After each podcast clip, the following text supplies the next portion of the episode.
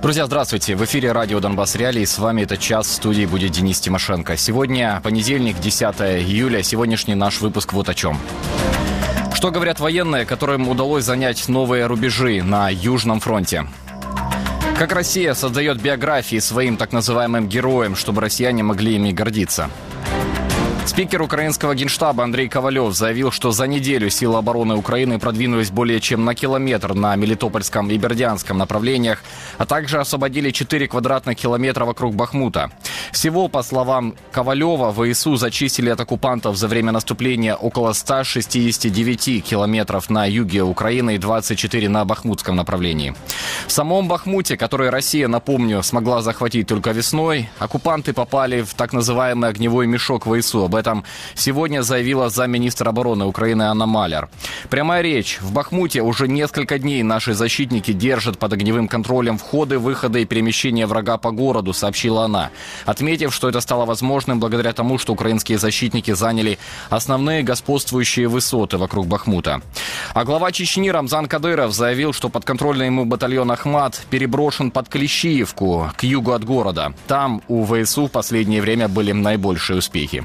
В то же время военные аналитики отмечают, что Россия пока не задействовала свои стратегические резервы для отражения украинского наступления. Десятки тысяч оккупантов стоят без боя, ожидая удобного момента для того, чтобы нанести удар по позициям ВСУ. В студии поговорим сегодня о том, как Россия готовится ответить на наступление Украины. Какие резервы накоплены у оккупантов, какие задачи они способны решить. И помогут ли кадыровцы остановить продвижение ВСУ вокруг Бахмута. С нами будут сегодня военные обозреватели, координатор группы «Информационное сопротивление» Константин Машовец и замдиректора Центра ближневосточных исследований Сергей Данилов. Друзья, я напоминаю, вы полноправные участники нашего эфира. Звоните по номеру ноль восемьсот триста четыреста три. Звонки со всей территории Украины бесплатные, включая и временно не подконтрольные ее территории. Писать можно Viber плюс тридцать восемь ноль девяносто пять сто пятьдесят один девяносто пять ноль пять. Еще одна форма связи. Чат на канале Украинской службы Радио Свобода в YouTube. Кстати, не забывайте подписаться на наш канал в YouTube, поставить колокольчик, так вы не пропустите наши новые выпуски и выпуски наших коллег. Ну и не забывайте поставить этому видео лайк. Его благодаря этому видит гораздо больше людей. Для начала традиционно смотрим, что произошло на фронте. Бахмут. По сообщению Генштаба, атака российских войск отбита в эти сутки у Дубово-Васильевки. По данным Deep State, продолжаются бои возле Берховки и Клещиевки. Авиаудар российские войска нанесли по Александра Шультина и Пивничному. По направлению от Бахмута к Северску силы России штурмовали Спорное и там же ударили авиацией. К западу от Донецка отбиты очередные атаки в направлении Авдеевки и на западную часть Марьинки. По данным Deep State, идут бои южнее Красногоровки и возле Веселого. Авиаудар войска России нанесли по Красногоровке. Лиман, Кременная, Купянск. Авиаудары нанесены по Колодезному, Кисливке, Новосадовому, Ивановке и в Серебрянском лесничестве. Дипстейт говорит о боях в районе сел Андреевка и Надия, об усилении давления на Новоселовское и Куземовку, а также о некотором успехе агрессора возле Торского. Под Угледаром наступление россияне в эти сутки вели на Новомихайловку. Украинские военные уничтожили российский комплекс видеонаблюдения, который оккупанты разместили на окраине Петровского района Донецка. Это западная окраина города, между Марьинкой и Красногоровкой. То есть, по-видимому, между этими, за этими двумя населенными пунктами войска России наблюдали с помощью вот этого комплекса. Кадры военных геолоцировала команда «Киберборошна». И вот где это находится. Ну, то есть мы видим, что де-факто это западная окраина Донецка. Там в последнее время очень горячо между Красногоровкой и Марьинкой. Марьинку оккупанты до сих пор не могут захватить, хотя стараются это делать все время большого наступления России на Украину. А в оккупированном Суходольске в ночь с пятницы на субботу взрывался большой склад боеприпасов российской армии. Видео детонации массово публиковали местные жители в социальных сетях. Суходольск – это далекий тыл российских сил. Аж сто двадцать километров за линией фронта и пять километров до украинско-российской границы. Давайте посмотрим. Бать, ебать, что это? Тем, мне страшно. Вон летят.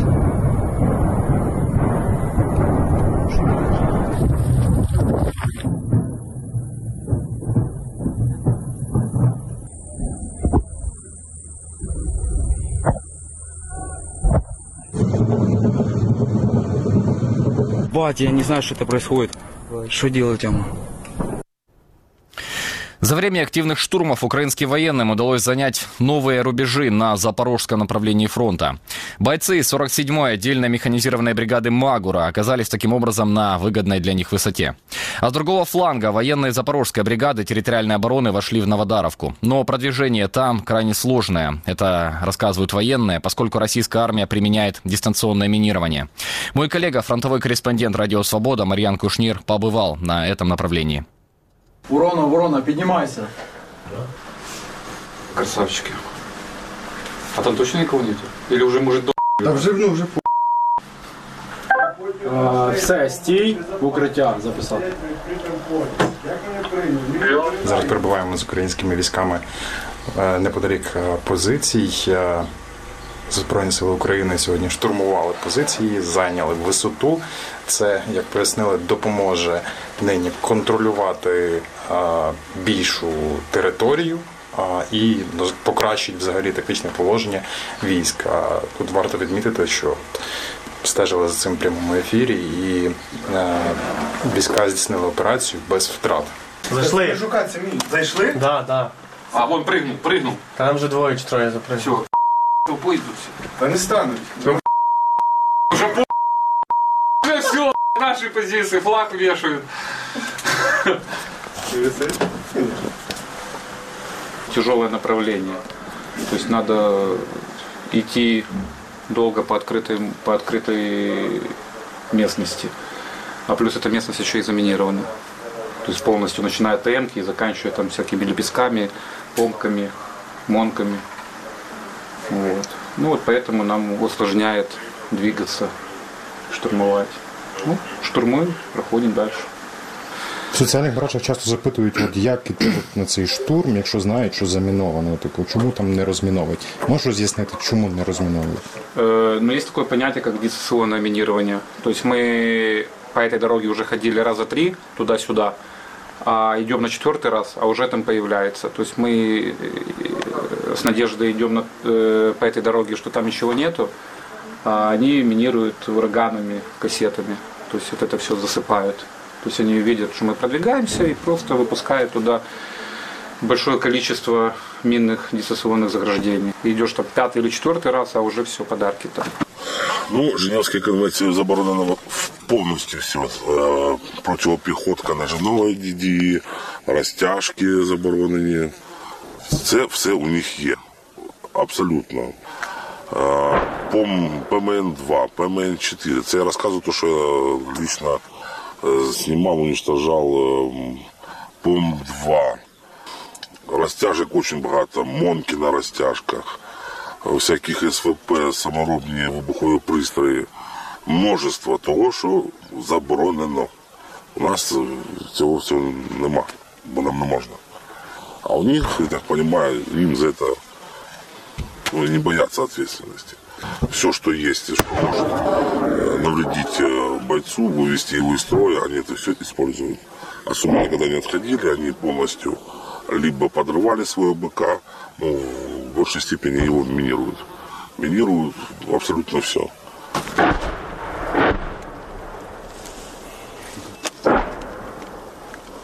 Перебуваємо зараз в Новодарівці, і цей напрямок нещодавно українські військові не звільнили, як розповіли, з боями, проте вдалося закріпитися і просунутися на цій лінії.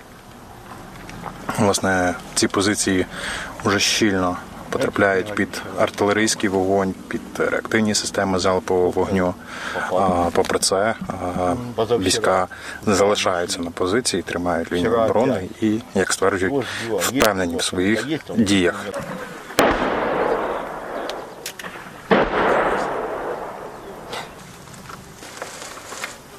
Часто тут така річ. І наші вчора касетами туди.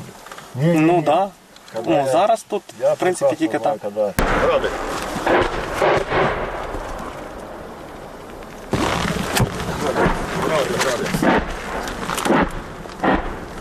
А це вже працюють гради. Кидають по кілька снарядів, змінюють координати, переміщуються і кидають знову кілька снарядів. І так буквально за невеличкий період часу, поки ми тут, це відбувається регулярно. Тут пришла команда, что... Сейчас выход. Летить. Не ее, а три сразу. Давай.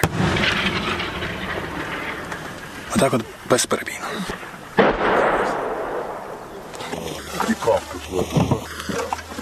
Легко не будет в любом случае. Чем дальше, тем тяжелее будет. Я думаю, ну, якщо не в кінці августа, то в середині сентября будемо вже на Азовському морі, а можливо на Чорному, загорять. Якби так. Буде все Україна, буде все добре.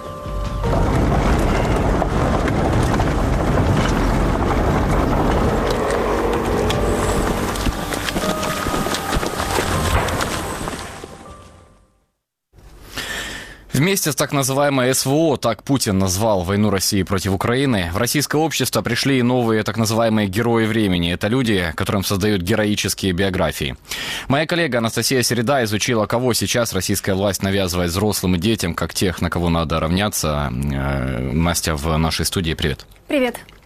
Настя, вспоминает ли еще вот боевиков Гиви, Моторолу, которые не сходили с экранов в начале оккупации Донбасса? Ну вот они были такой, таким жупелом, да, картонными героями оккупации этого, этой части региона. Они еще герои? Скажу так, о них, конечно же, вспоминают, но уже не так часто, как это было там в две тысячи четырнадцатом, потому что тогда они буквально не сходили с российских экранов, экранов их воспевали. Давайте вспомним того же там э, Гиви или Моторолу, который, ну, по сути своей, они были до вот военных действий абсолютно никем, и тут вдруг они получили власть. Поэтому... Э, Люди э, вспомнят их как тех, кто пришел, и вот они, э, им там, э, их награждали крестами ДНР, им там ставили памятники, и там этот Гиви, и этот Павла, да, который Моторола известен, известен всем, и Захарченко, они все на аллее героев в Донецке, то есть... Э, да, их действительно тогда очень кружили, и очень часто о них вспоминали. Сейчас появились новые герои. Э, особенно, конечно же, эта волна обновилась с две тысячи двадцать второго года, потому как сейчас пришли новые люди, и им тоже нужны пьедесталы. Скажу без лишних стеснений, сейчас в России в приоритете сидельцы. Я думаю, что уже не раз рассказывали о том, что там... Зэки приходят и проводят детям разные уроки политинформации, да, и рассказывают, почему надо родину защищать. Э, скажу, что вот, например, одно из выступлений, которые э, там запомнилось и ходило по интернету, это буквально в конце февраля этого года вагнеревец, еще до того, как случился мятеж Пригожина, пришел в школу и начал рассказывать детям о том, что действительно у него был срок, о том, что он одумался и таки решил защищать Россию. Хотя на Россию никто не нападал, но это же упускается. И я сейчас предлагаю послушать, чтобы не быть голословной, о том, что он сказал десятиклассникам московской школы и как, скажем так, вербовал их в ряды вагнеровцев в то время.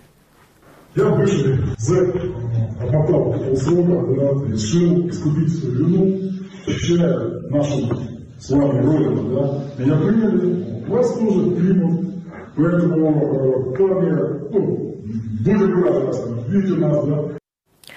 Ну и стоит сказать о том, что в принципе образование России немного изменилось с тем событием, что вот началась полномасштабная война. В российских школах каждый понедельник начинается занятие с того, что им проводят уроки политинформации или разговоры о важном, куда приглашают военных. Скажу, что готовясь к этой теме, я прям такую линию проследила, что есть ряд военных, которые... Ну, скажем так, они условно военные, потому что многие из них даже не были на передовой, но одели форму, закупили каких-то там экспонатов. И давай детям рассказывать о том, что вот смотрите, я там был, я знаю, как нужно. Э, причем, что э, это такая как бы слава. Они хотят э, славы и внимания. Хотя на самом деле, ну...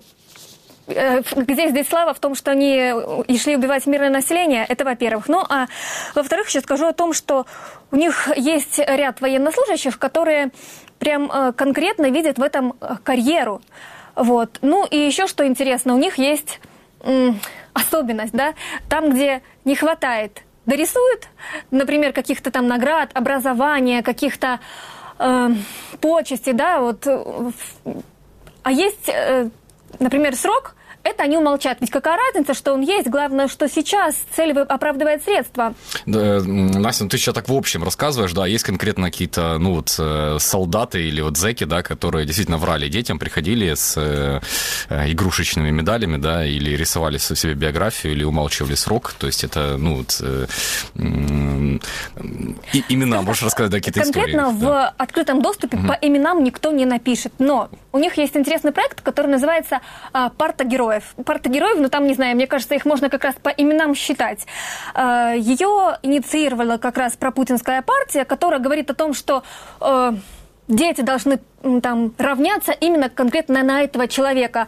А, причем там их уже тысяча установлено за прошлый год. Это погибшие уже... люди, да, в основном? Погибшие угу. люди, да, там и, как мы говорим, это условно, что сесть за парту может, условно, каждый российский школьник э, с погибшим на э, войне там оккупантом. Но, тем не менее, я скажу, что у них там есть, например, Сергей э, Голицын, да, ему там сорок восемь лет, он военнослужащий из Чувашии, скажу, что там он ушел убивать украинцев там в марте прошлого года, побыл несколько месяцев в батальоне «Ахмат», и когда вернулся, вот как раз он закупил, э, скажем так, бронежилеты, какие-то э, потом, потом э, макеты оружия, ну и начал ходить по школам выступать. Скажу еще конкретно, что на оккупированных украинских территориях очень развита э, юнармия. Это там, где э, работа с молодежью проводится. Там в две тысячи восемнадцатом году еще Информнапал говорил о том, что э, милитаризация молодежи идет полным ходом. Ну а сейчас у них еще есть доступ к той молодежи, которая осталась на оккупированных частях Украины.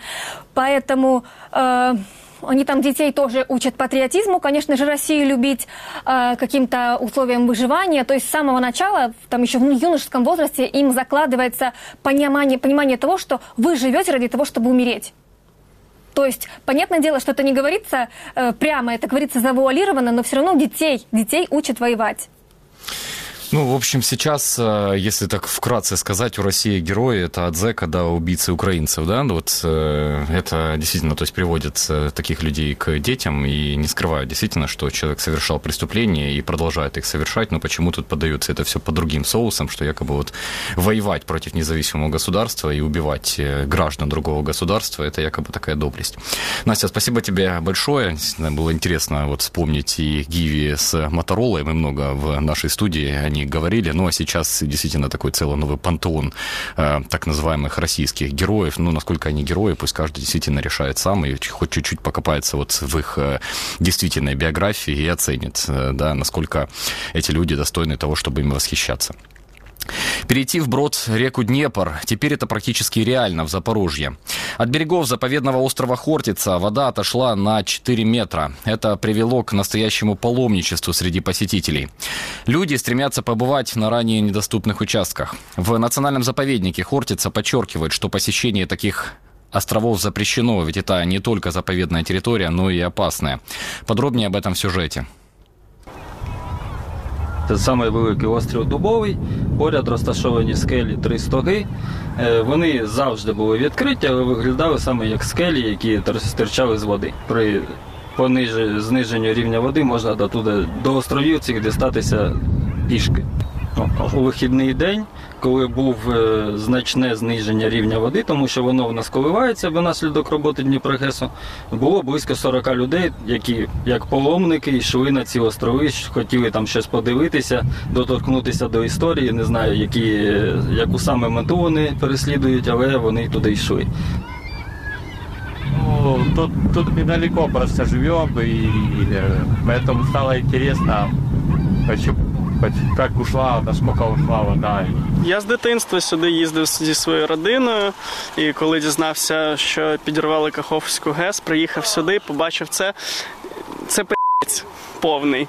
Я не знаю, які ще слова сюди підібрати, але цього я ніколи не бачив. Що було під водою, зараз води немає, але хочу, щоб все повернулося, як було до цього.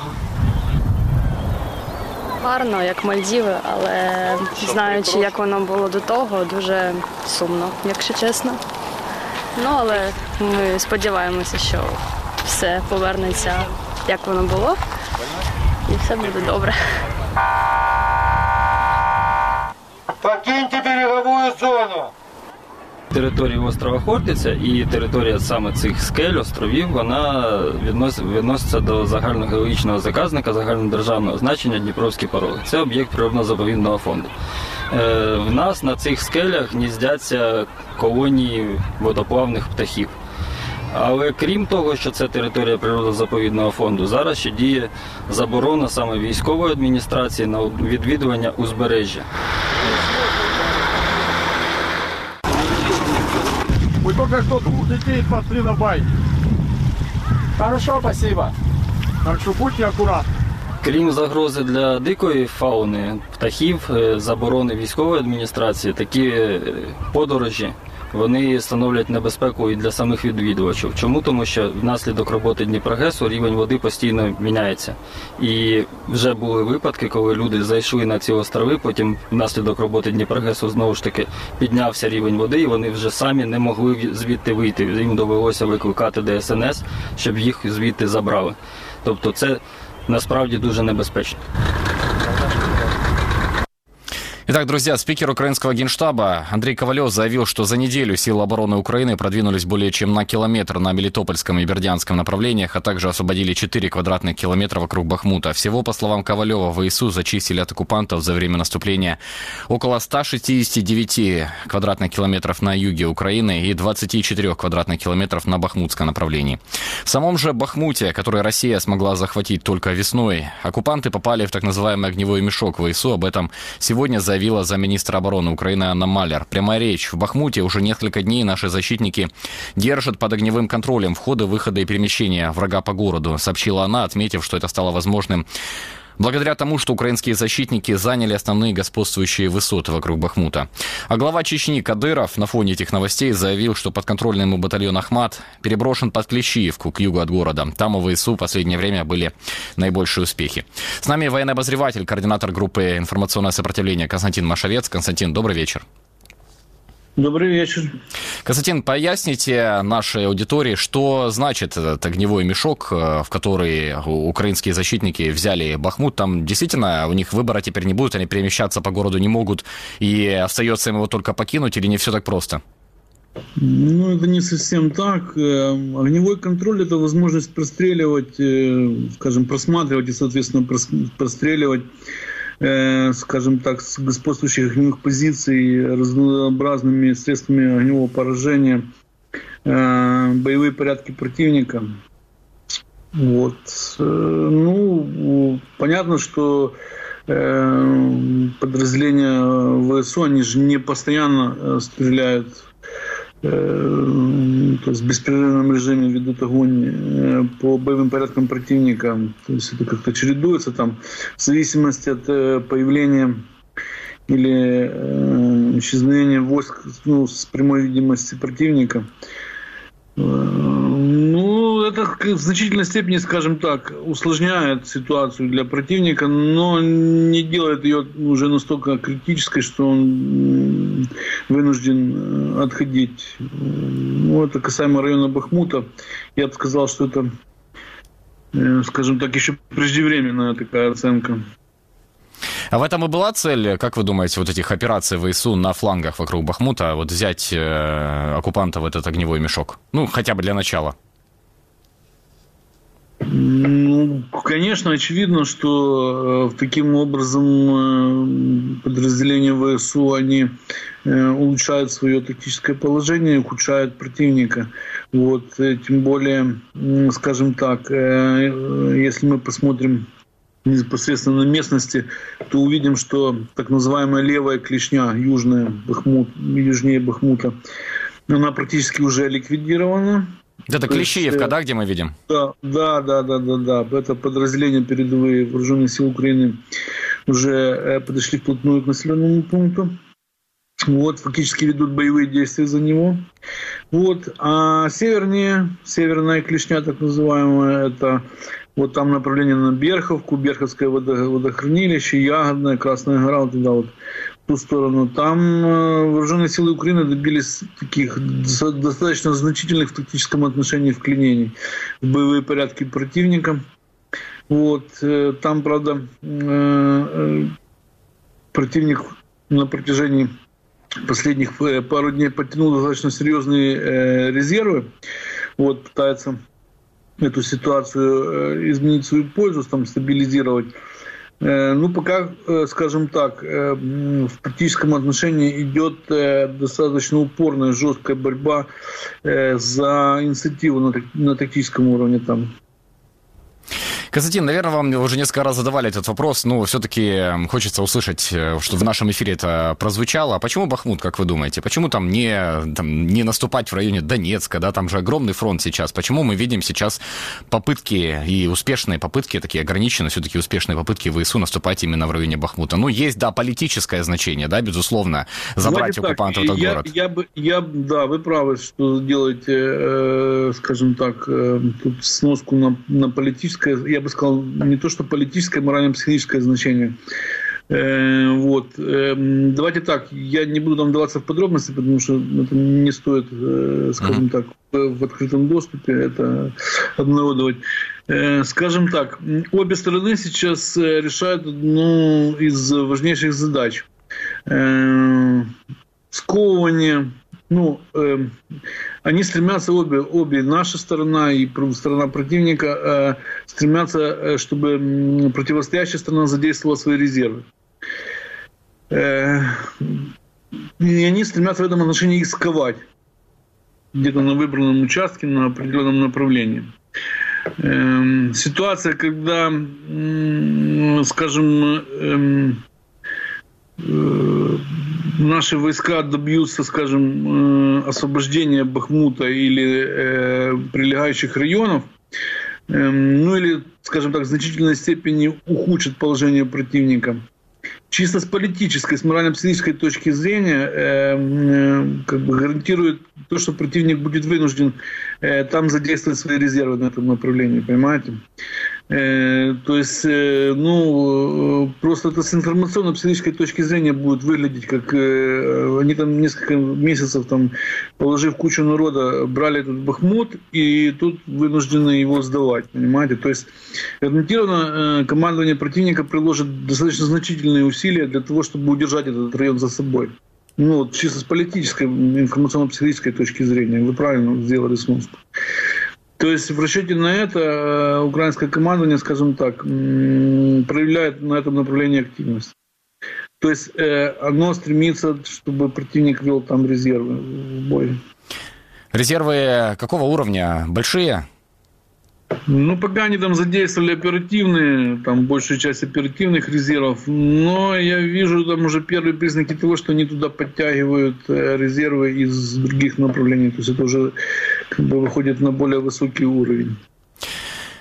Глава Чечни Кадыров заявил, что кадыровцы подъедут к Клещиевке, наверное, вот как раз опасаясь вот этого окружения и взятия ВСУ Бахмута. Как вы оцениваете боеспособность этого батальона «Ахмат» подконтрольного ему? Насколько они помогут ну, остановить? Ничего не решает, понимаете. Это, его можно, значение этих формирований кадыровских размером в батальон, там, угу. два батальона, ну, можно в, в, в объеме тактических каких-то задач рассматривать. С точки зрения там, даже оперативно-тактического уровня, ну, это ну, мало на что влияет. Одним батальоном больше, меньше. Там бригадами действуют войска противника, понимаете. Тут, ну, если, ничем эти батальоны не, не отличаются от других формирований такого же уровня батальона. Вот это так, тактический уровень. Ну, что там этот батальон один приедет, что он сделает? Ну, даже если допустить, что батальон боеспособен, там, оснащен, доукомплектован полностью и все остальное. А как вы оцениваете вообще боеспособность этого батальона, ну вот, «Ахмат»? Он такой разрекламированный, а они вообще, я так не пойму, они вели ну, боевые как, действия в Украине-то? Какой именно «Ахмат»? Там разные «Ахматы», их четыре есть. Кадыров не уточнил. А, ну, есть, например, батальон, который входит там, в состав... сорок второй мотострелковой дивизии, это вроде как типа армейский. Есть батальоны Федеральной службы войск Национальной гвардии РФИ, это Гросгвардия так называемая, это другой уровень. Там есть полицейские батальоны. Ну, то есть это, там разный уровень оснащения, разный уровень... Спецназ бесков... Ахмат под командованием Апты Алаудинова. Ну, то есть спецназовцев туда бросают. Вот я нашел цитату. Но они там все, но они там все называются спец... ага. спецназовцы. Понимаете? Там не спецназовцев нету практически. Вот, там обычных мотострелковых подразделений не существует. Там моторизованные специального назначения, там еще какие-то парнокопытные и тому подобное. Вот. Все бородатые, все, все очень страшные в ТикТоке. И это самое. Ну, ничего особенного эти подразделения не демонстрируют. Вообще никак. Вот для примера вам скажу, один там моторизованный батальон Росгвардии, тоже э, Ахмат, вот, на, на, в южной операционной зоне. Ну, так они находятся во втором эшелоне, только с продвижением передовых подразделений ЗСУ они отходят дальше в тыл. Ну, то есть не принимают, а стра- страхуют, так, скажем так, на второй линии. Вот. А тут приедет еще какой-то один батальон в район Клещиевки, и завтра отобьет Клещиевку, и это э, прорвется к Часовому Яру, да, или что? Как? Ну, уровень, уровень этих э, вояк кадыровских, ну, э, можно было судить о планировании взятия Кривого Рога, ну, недавно, помните? Да и Киева сообщал, да, в начале вторжения, что Кадыров прогуляется и совсем это скоро все, под это Киевом. Все, это все мелко, угу. это все мелко. Для батальона кадыровского это все мелко. Там батальон равный целой армии практически. Он там в Польшу прорывался, куда там, там еще там, в Лондон или куда они там собирались. Ну, то есть говорить серьезно, рассуждать, там оценивать, ну, это ск- ск- скорее так... пиар-формирование. Да, но это нужно озвучивать, да, потому что в российском информационном пространстве вот активно пугаются, да, вооруженные силы Украины и Украину вот этими мифическими действительно батальонами Кадырова. Но они больше сами себя пугают, понимаете? Не вооруженные силы Украины, они сами себя пугают, понимаете, больше. Константин, а как вы оцениваете темп продвижения вооруженных сил Украины на южных направлениях? Ну, вот два выделили их, да, это Бердянская и Мелитопольская, более чем на километр за прошедшую неделю. Казалось бы, мало. Насколько, с вашей точки зрения, как вам этот темп сейчас? Минимальный. Минимально возможный. По многим причинам. Не будем вдаваться в подробности, но он минимальный, темпы минимальные. Ну, основная причина, наверное, это вот это вот заминирование, вот эти фортификации, доты и дзоты, да? Это одна, одна из причин. Mm-hmm.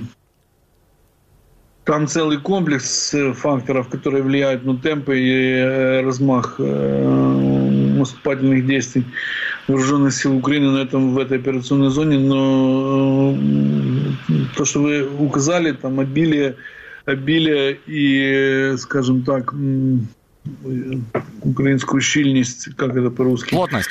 Плотность, плотность минно-взрывных заграждений, установленных противником, вот, достаточно высокая, да, это усложняет продвижение передовых подразделений ВСУ и их оперативно-тактических ударных группировок, которые действуют на, там, на отдельных направлениях. Вот. Но сами по себе они не становят какой-то, скажем так, особой трудности. Дело в том, что они просто прикрыты войсками. Вот в этом случае тогда, да, это очень сложно их преодолевать. Почему? Потому что прикрывая их подразделениями, конкретными огнем этих подразделений, средствами поражения, противник просто препятствует их преодолению, разминированию.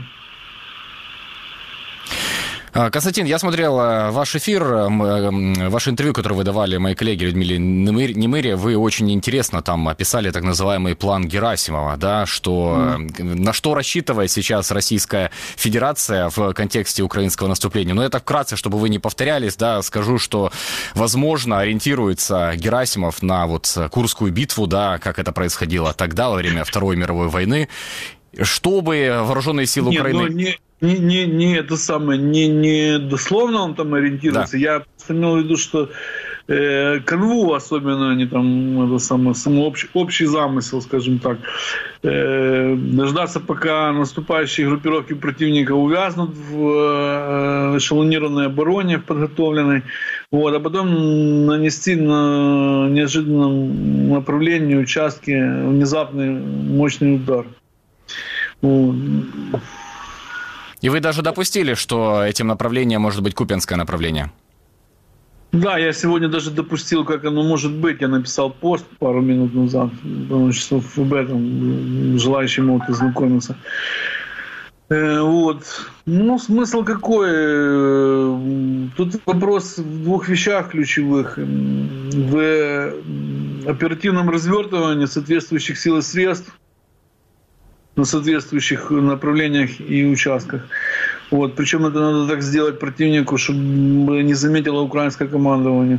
Ну или завершить его накануне, прямо на, напередодні, как это по-русски, самого наступления, перехода в активным действием наступательным. То есть когда уже отреагировать будет поздно. Вот. И это самое. И подготовка. Подготовка, достаточная структура и состав этих группировок должны, ну, соответствовать тем задачам, которые ставятся перед ними. Вот. Но само по себе это наступление на Купянск, гипотетическая активизация, она реализуется в рамках того, что вы упомянули, так называемого плана генерала Герасимова. Ну, Герасимов не автор, он подписан скорее. Он как эн гэ ша российский просто утвердил этот план кампании на лето. Вот. Ну, наступление на Купянск – это всего лишь один из элементов этого плана. Главное же в стратегическом отношении – это проведение успешной стратегической оборонной операции. Ну, то есть удержать юг, удержать захваченные эти территории.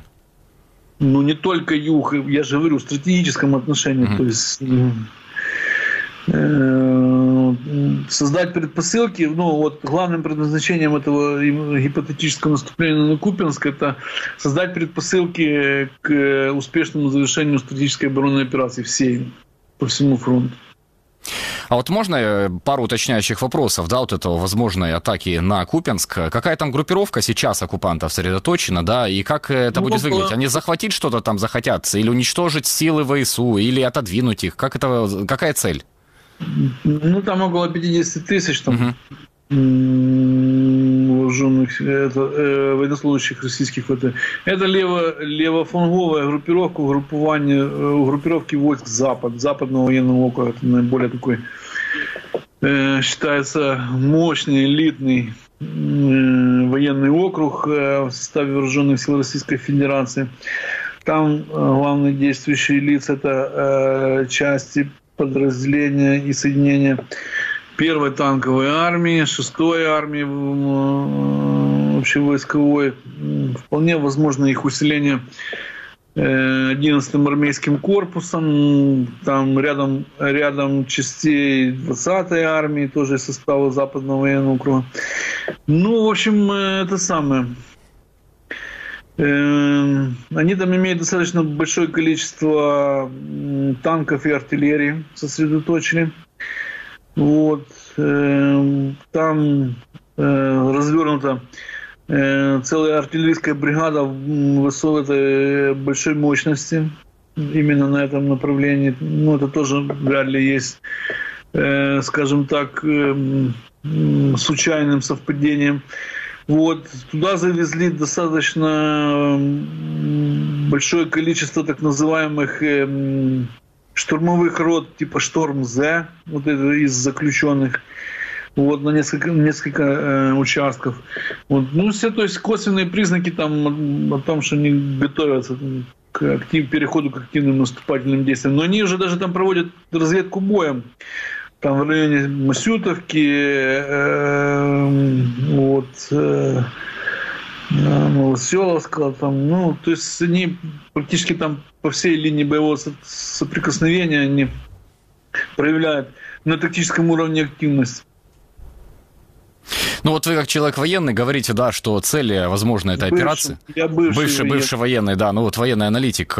Цель э, закончить успешно стратегическую оборонную операцию. А вот как цель конкретно вот этой Купинской, возможной операции? Это уничтожить какие-то позиции ВСУ, куда-то продвинуться, отвлечь силы? Да, они пытаются, ну там, ну, скажем так, продвинуться вдоль дороги Р ноль семь на Купинск. Ну, сходятся это э, восточные районы Купинско-Узловой, там... Угу.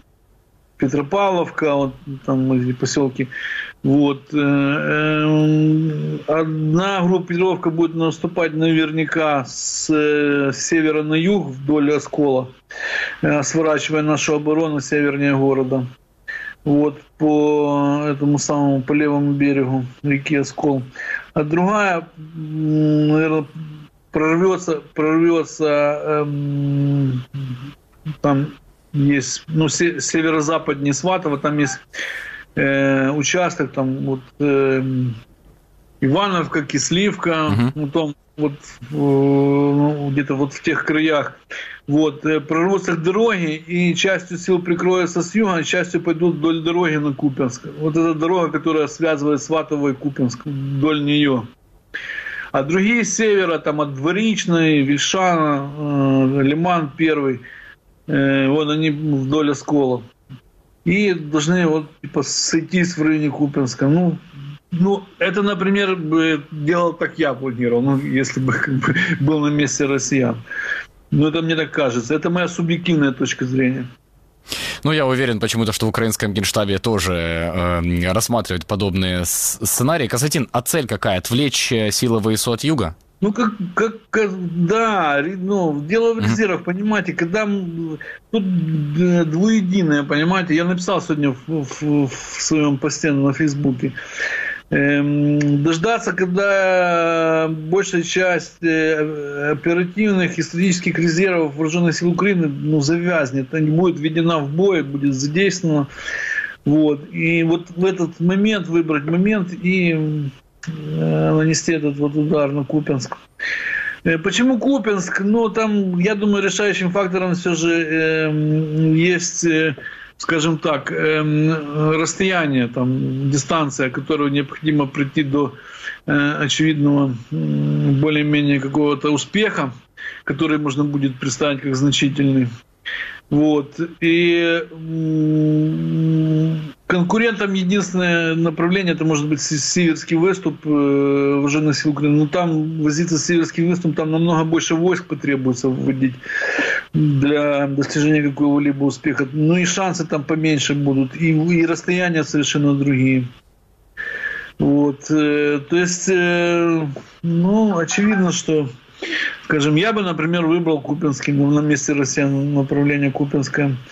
Вот. Они сейчас там пытаются на северном фасе сирийского выступа в районе, там, по направлению Кремена-Лиман действовать активно. Вот, чтобы все же заставить наши войска отойти из района Белогоровки, Григоровки, там, Серебрянки. Вот, потому что это угрожает, очевидно, Лисичанску, угрожает Кременной, и они пытаются эту угрозу снять. Вот. Ну, действуют активно там, ну, на направлении на Торское, Заречное, через Серебрянское лесничество, там, да. Э-э- вот. Пытаются, то есть, э- по крайней мере, сузить это, этот выступ. Северский. Да, действительно, выглядит как шахматная партия такая кровавая, да, вот битва генеральных штабов, такое планирование. Константин, ну и хочу ваше мнение узнать по поводу вот этих кассетных боеприпасов, которые получает Украина от Америки. Тут большой, эм, э, как сказать, хайп, да, поднялся в западных социальных сетях, потому что там одни страны запрещают эти кассетные боеприпасы, Украина, Россия не подписывались эти вот конвенции, но американцы вот уверили, что их кассетные боеприпасы имеют меньший процент неразорвавшихся суббоеприпасов, которые могут угрожать гражданскому населению. Ну, то есть они не настолько опасны, как российские боеприпасы. Но очевидно, что Украина их просила под контрнаступление. Чем они помогут? Ну, они эффективны против э, пехоты, незащищенной там в укрытиях. И, ну, максимум легкобронированной техники. Вот. Ну, я ничего особенного в этом не вижу, но кассетные боеприпасы применялись и Россией, и Украиной, ну, в течение этого, этой войны, ну, достаточно много раз. Что, что здесь особенного? Ну, может, эффективность западных кассетных боеприпасов в этом отношении немного повыше, но так сам принцип, я, я не вижу тут ничего особенного. Ну, вот Украина будет забрасывать ими позиции россиян? Ну, так обе стороны забрасывают позиции mm-hmm. друг друга этими боеприпасами. Ну, да, будет. Ну, то есть, что здесь особенного?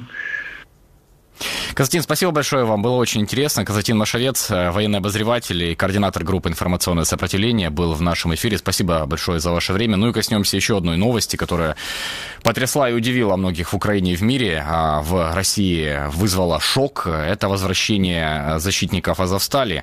восьмого июля Зеленский сообщил, что в Украину из Турции возвращаются военные командиры, которые защищали Азовсталь, затем после освобождения из российского плена по обмену находились в этой стране, и были озвучены условия, что вот эти вот командиры, они будут находиться в Турции до окончания боевых действий в Украине.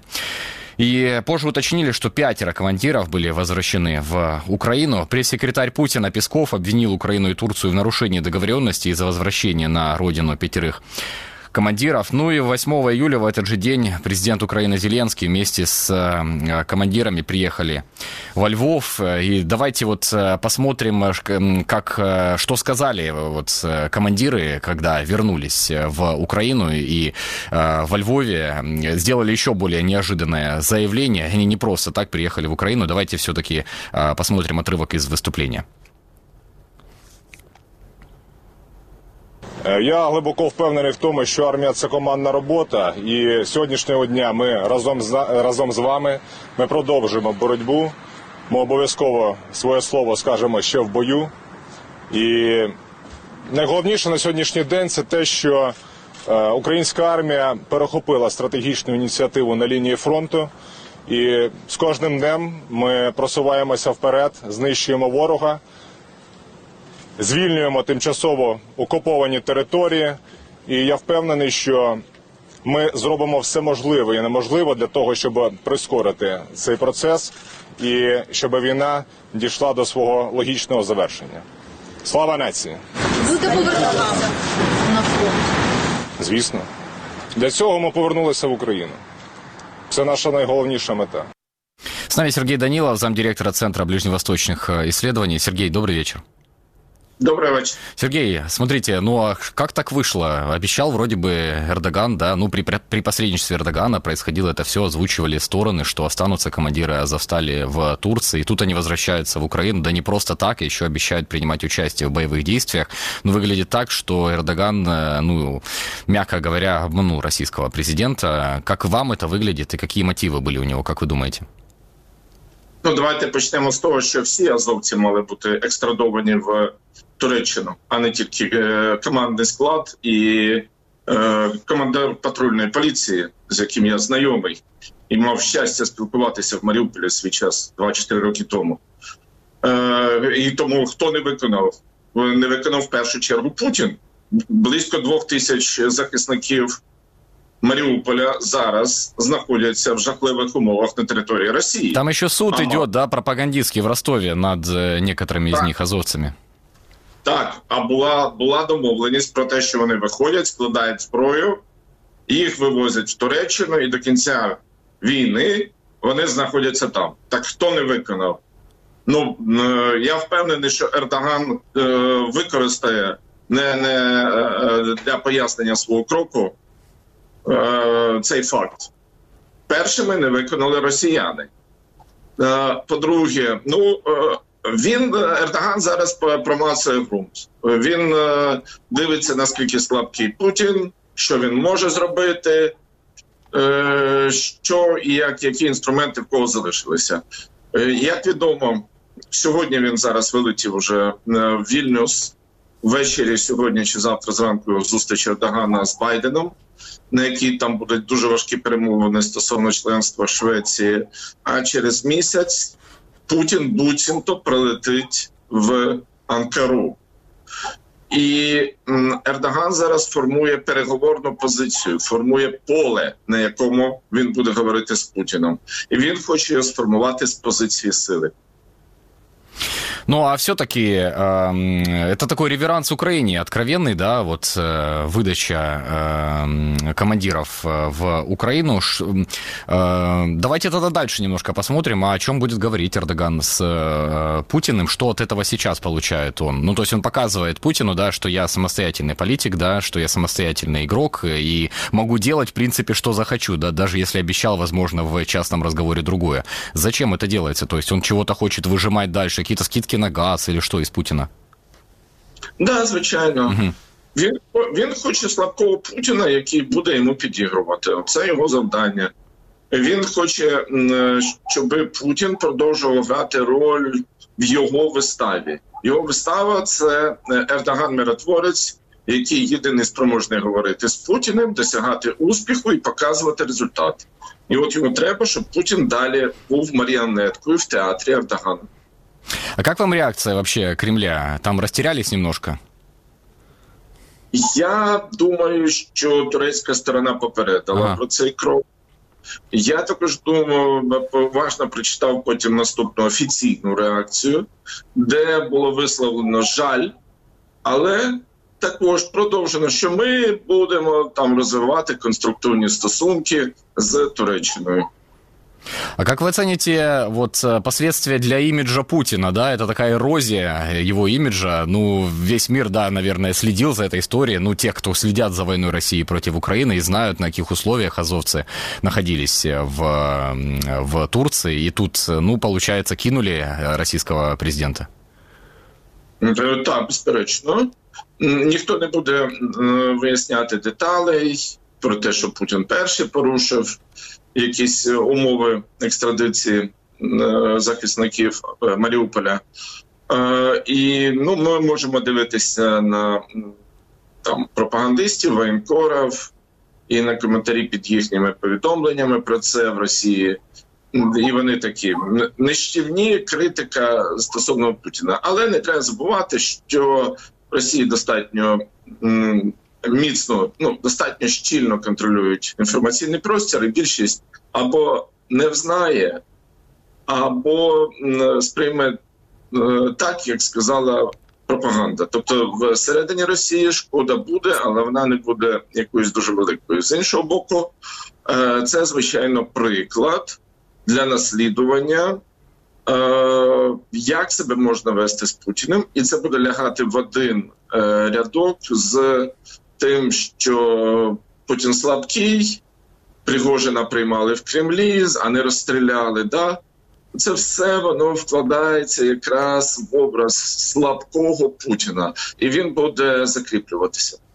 Господин Данилов, а можете немножко рассказать нам об этом театре Эрдогана? Вот он после переизбрания, как вы его мотивацию оцените? Он реально хочет закончить войну России против Украины или получить от нее выгоду, как, допустим, Китай, да, просто вот чтобы Россия была сырьевым придатком и режим Путина не упал? Какая вот конечная цель Эрдогана, как он видит вообще, ну, в какую игру он играет, как вы ее пишете? Отримання максимальної вигоди. Туреччина вже отримує вигоду від війни. Вони є бенефіціарами. Вони чисто на ній заробляють.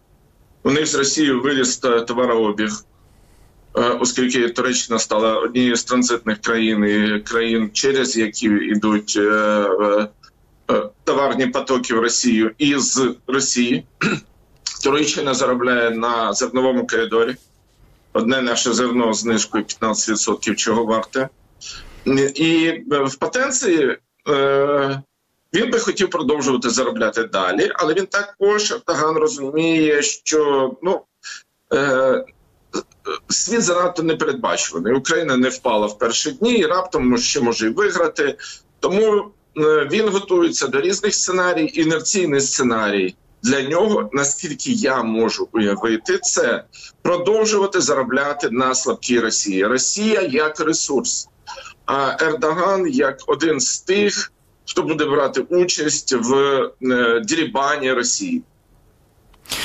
Завтра начинается саммит НАТО в Вильнюсе, и Эрдоган там тоже, как вы уже сказали, будет не самым э, последним, да, в списке по важности гостем. От его позиции зависит вот судьба Швеции. Там Байден его лично, я так понимаю, уговаривает, чтобы вот он разблокировал вступление Швеции в Североатлантический альянс. Но вот что интересно, созванивались Байден и Эрдоган накануне, и кроме Швеции обсуждали Украину. А какая позиция Эрдогана по Украине в НАТО? Як ви описали її? Ну, в цілому позитивна. Там та заява, яка була на зустрічі з Зеленським, про те, що Україна заслуговує, вона потім знайшла продовження в його наступному виступі, вже без президента України, коли він, ну, в цілому можна сказати, що йому буде важко відступити від цих слів, і Туреччина буде підтримувати по закінченню війни членство Украины в НАТО. И последний к вам вопрос касательно подрыва возможного оккупантами Запорожской атомной электростанции. Там некоторые аналитики анализируют вот розу ветров, и даже и Турция там могла попасть, да, под это. Это волнует Анкару? Вы видели какие-то вот такие сообщения по поводу подрыва ЗАЭС? Мені здається, їх хвилює трошки інше. Запорізька атомна в процесі холодної зупинки, можливо, тільки один блок в стадії гарячої зупинки. В будь-якому випадку це буде дуже локальна катастрофа, але для нас, для України, катастрофа, яка, але яка не, не зачепить е, навіть Херсон, не, не вже, я вже не кажу про Туреччину. А от те, що їх турбує, що після цього сто відсотків будуть санкції проти Росатома. А Росатом щойно завантажив пальне в першу турецьку, верніше російську на території Туреччини атомну електростанцію Аккую. І от тоді Туреччина стикнеться з проблемою, бо оператор не зможе підтримувати роботу цієї станції. І тому вони вкрай незадоволені можливим терактом на Запорізькій атомній. Сергей, спасибо вам огромное, что пояснили нам. Сергей Данилов, замдиректора Центра ближневосточных исследований, был в нашем эфире. Идем дальше. Что говорят о наступлении военные под Бахмутом? Их спросили об этом мои коллеги с телеканала «Настоящее время». Завдань на даний момент дійсно побільшало. Працюємо кожного дня, працюємо активно. Неочікувано заходимо на їхні позиції і починаємо робити свій контрнаступ. Останній штурм був дуже успішний. Ми просунулися вперед буквально на метрів чотириста-п'ятсот за день. Навіть сто метрів е, взяти їхніх позицій – це дуже важко. Це дуже важко, це дуже багато роботи потрібно зробити, е, дуже добре підготуватись перед цим. Кожних двадцять-тридцять метрів тобто, знаходиться ворожа позиція. Е, в кожній позиції як мінімум два-три ворога. Тобто і оця от одна позиція дається дуже великими силами. Але проводимо розвідку до розвідку, тобто працюємо з кидами, контролюємо повністю всі групи, супроводжуємо їх, тобто попереджуємо про якусь там небезпеку або ворог, і вони тоді вже працюють. До виконання завдання ми під'їжджаємо на козаках. Далі деякий такий відрізок дороги, ми просто йдемо пішки.